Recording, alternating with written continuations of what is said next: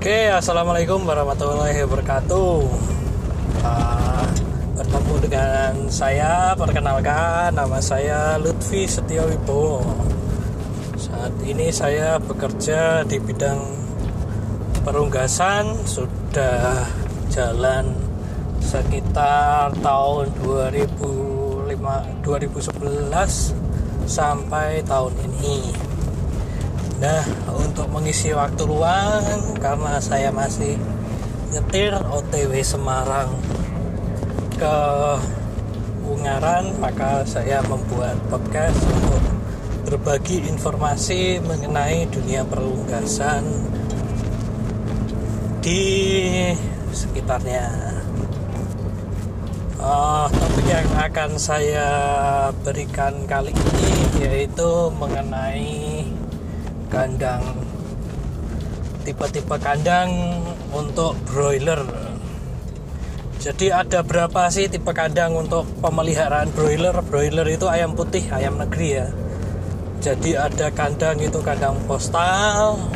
Kandang postal itu kandang pertama dulu jenis pertama yang dibikin yaitu kandangnya itu ngelemprak.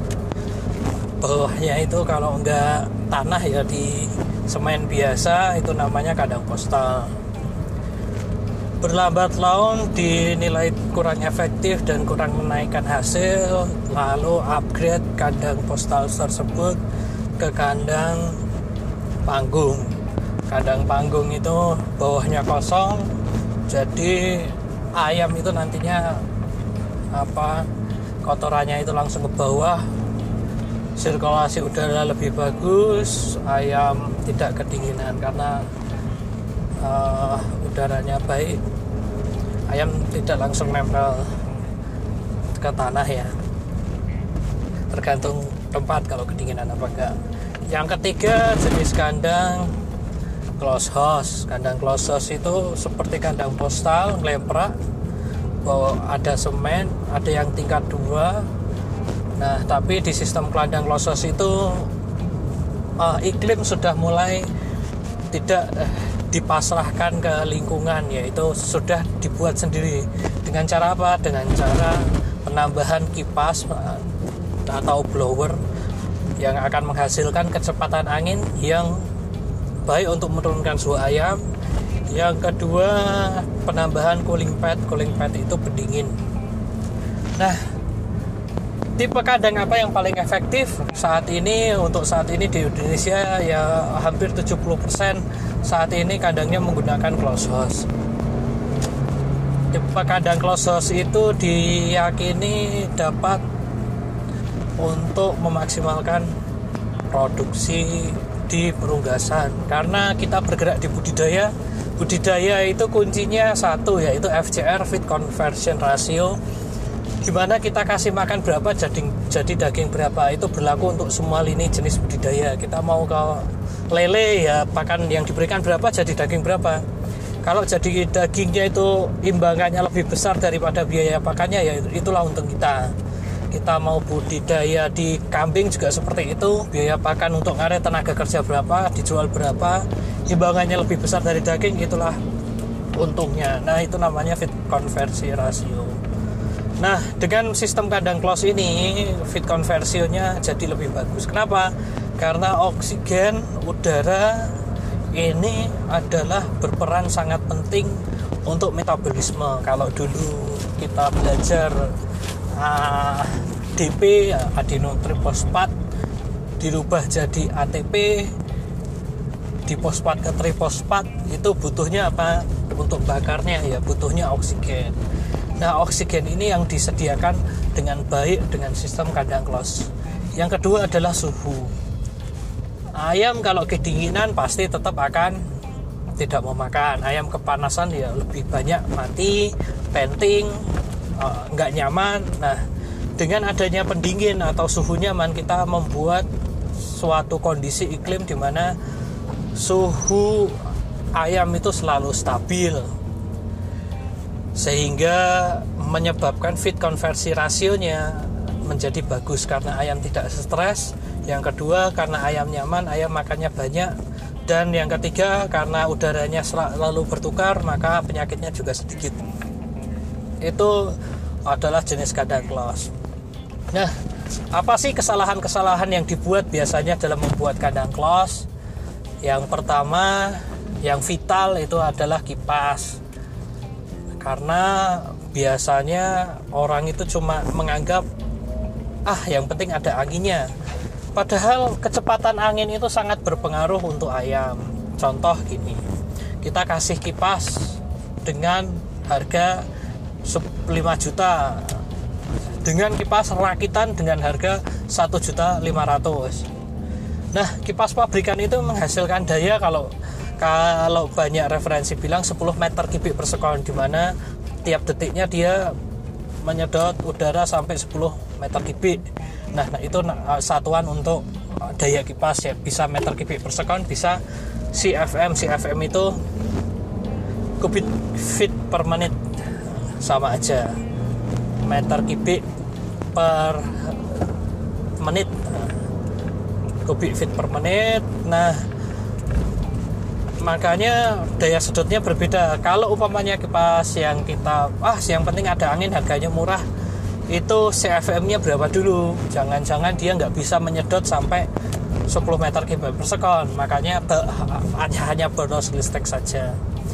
Nah kipas itu nggak dilihat hanya dengan dinamonya atau bentuknya saja. Karena semua komponen untuk kipas biar bisa menghasilkan sedotan yang bagus itu semuanya berpengaruh dari fan belt, baling-baling, dinamo dinamo yang biasa dipakai di kipas yang rakitan itu dinamo apa mesin cuci apa-apa itu bukan dinamo induksi. Dinamo induksi itu khusus untuk cross. Karena penggunaan kipas ini akan 24 jam selama 25 hari atau 30 hari. Sehingga kalau dinamonya tidak tersetting dengan baik maka ya cepat kobong. Di menamu mesin cuci atau di menamu yang lain yang tidak digunakan 25 hari kerja nonstop dipakai untuk itu ya panas kobong nah itu dari segi dinamo. Dari segi bel fan belt eh, dari, segi uh, posisi baling-baling uh, penggunaan baling-baling takuannya baling-baling. Terus habis itu kesenterannya kesemetresanya itu semuanya berpengaruh. Jadi jangan kita mengejar harga murah. Karena apa semakin besar ayam maka kebutuhan kecepatan anginnya akan semakin tinggi untuk menurunkan suhunya. Karena ayam itu suhunya udah 41 derajat celcius. Makanya kan dia butuh kipas untuk agar dia tidak stres karena dipacu untuk makan.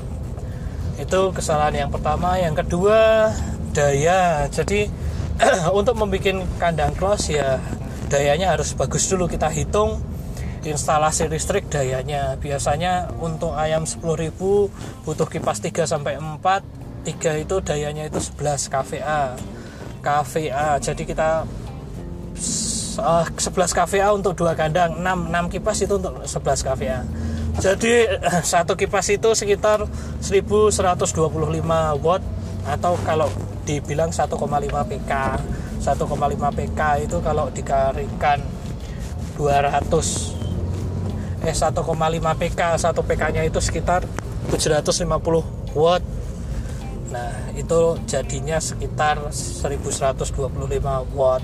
Nah berapa ampere?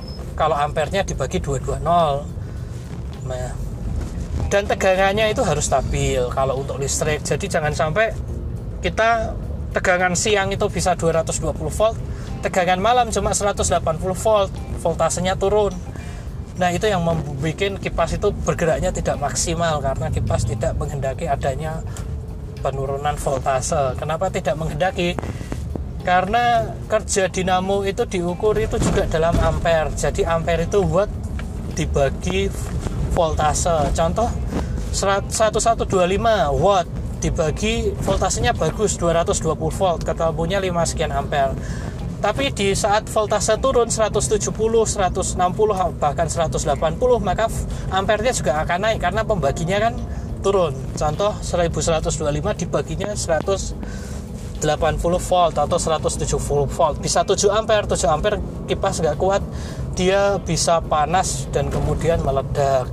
Makanya voltase itu penting untuk kandang close dengan melihat apa yang paling pas ya dengan tiga fase tiga fase itu pasti voltasenya stabil tapi kalau ada satu fase itu juga tidak masalah tiga fase itu 380 volt satu fasenya 220 volt. Satu fase 220 volt itu biasanya kalau jaraknya nariknya terlalu jauh dari paltingnya apa generatornya itu biasanya wattnya ya tidak stabil. Makanya dan ukuran apa ukuran kabelnya juga sangat berpengaruh. Loh kenapa berpengaruh ukuran kabelnya? Jadi gini kalau kabel itu dibaratkan jalan raya kalau arusnya padat ya jalannya harus empat. Jadi leluasa mobil itu untuk bergerak. Tapi kalau arusnya padat jalannya itu cuma untuk satu jalur ya wis tabrakan. Nggak muat lah nah itulah listrik itu seperti itu. Di saat kita pengen menyedot daya sampai besar ya kabelnya itu harus besar dulu. Jalannya harus kita buat gede. Nah banyak uh, peternak saya yang kabel dari PLN ke kandangnya itu cuma 16 mili apa apa 11 itu nggak cukup untuk masuk sampai ke kandangnya jadi voltase apa watt yang mau dipakai itu besar tapi disediakan kabel kecil sehingga voltasenya tentu akan turun karena tidak imbang antara penggunaan dan juga jalan atau kabel yang disediakan. Nah, itu penting banget itu. Biasanya setelah diganti tadinya kabel 16 diganti kabel 24 itu voltasenya juga berangsur-angsur akan membaik di setiap waktu malam. Nah, itu yang pertama berarti kipas, yang kedua kabel. Nah, kemudian uh, lebar lebar kandang. Kalau kita pengen populasi banyak, biasanya kita pasti pengen memaksimalkan lahan yang sebanyak-banyaknya. Enggak salah itu. Tapi kalau untuk kita fokus di kandang close, ya tinggi dan lebar itu harus kita perhitungkan karena lebar itu lebar kandang itu sangat berpengaruh terhadap kecepatan angin yang nanti dihasilkan. Ibaratnya kalau kipas cuma tiga kandangnya lebarnya 15 daripada kandangnya lebarnya 7 ya tentu kecepatan yang dihasilkan akan beda dan ini tidak terpengaruh oleh panjang jadi sebenarnya rumus untuk menghitung kecepatan angin karena kecepatan angin itu dihitung di meter per sekon berarti rumus untuk menghitung kecepatan angin yang dibutuhkan itu daya kipas meter kubik per sekon. Ya toh? Berarti meter kubik per sekon dibagi meter persegi. Meter kubik per sekon dibagi meter persegi itu hasilnya itu meter per sekon. Gitu. Nah berarti kecepatan angin tan. Berarti daya kipas dibaginya lebar kali tinggi tok. Panjang itu nggak ngaruh. Kandang panjang 100 dengan pan, kandang panjang 10 lebar sama tinggi sama itu akan menghasilkan kecepatan yang sama. Jadi pengoptimalkan lahan itu biasanya mengoptimalkan bukan lebarnya tapi panjangnya. Nah tapi panjangnya juga ada taraf maksimalnya yaitu 10 kali lebar kandang. Kenapa kok 10 kali lebar kandang? Biasanya kandang 10 ya panjang maksimal 100 lah. Lebar 12 panjang maksimal 120 karena di saat kandang terlalu panjang maka pertukaran oksigennya jadi tidak bagus atau tidak sehat. Contoh gini dari awal dari cooling pad di awal terus masuk sampai ke sedot ke belakang itu pasti kan udaranya terakumulasi jelek jelek jelek jelek. Pak depan itu paling bagus belakang itu paling jelek. Nah jika udara yang masuk itu lebih dari satu menit nah ya udah oksigen yang terakhir di uh, ujung kandang itu pasti yang paling jelek dan itu berpengaruh terhadap ayamnya. Nah untuk menambah kecepatan nggak serta merta kita bisa tambahi karena ayam juga ada level maksimal kecepatan per umurnya. Sewaktu kita ke umurnya kecil terus kita kasih kecepatan yang besar ya bubar kecepatan ayam kecil yang kecepatannya 0,2 0,4 0,2 0,4 semakin pertambahan ayam nanti jadi 0,5 1 terus 1 ke 2 2 ke 3 biasanya 3,2 itu maksimal untuk apa kecepatan anginnya. Uh, kemudian apa lagi ya? Nah ini podcast pertama saya kalau umpamanya kalian tertarik uh, coba komen agar saya ini punya kepedean lagi untuk uh, apa menginfokan informasi-informasi mengenai dunia perunggasan. Uh, semoga dengan komen-komen kalian yang positif atau ini saya jadi berkembang lebih baik dan lebih pede untuk mengemukakan uh, pendapat atau uh, bukan pendapat pengalaman yang saya akan berikan. Terima kasih 15 menitnya kali ini saya juga sudah sampai kantor. Kalau ada waktu akan saya lanjut lagi dan semoga ini bisa berkesinambungan. Terima kasih. Wassalamualaikum warahmatullahi wabarakatuh.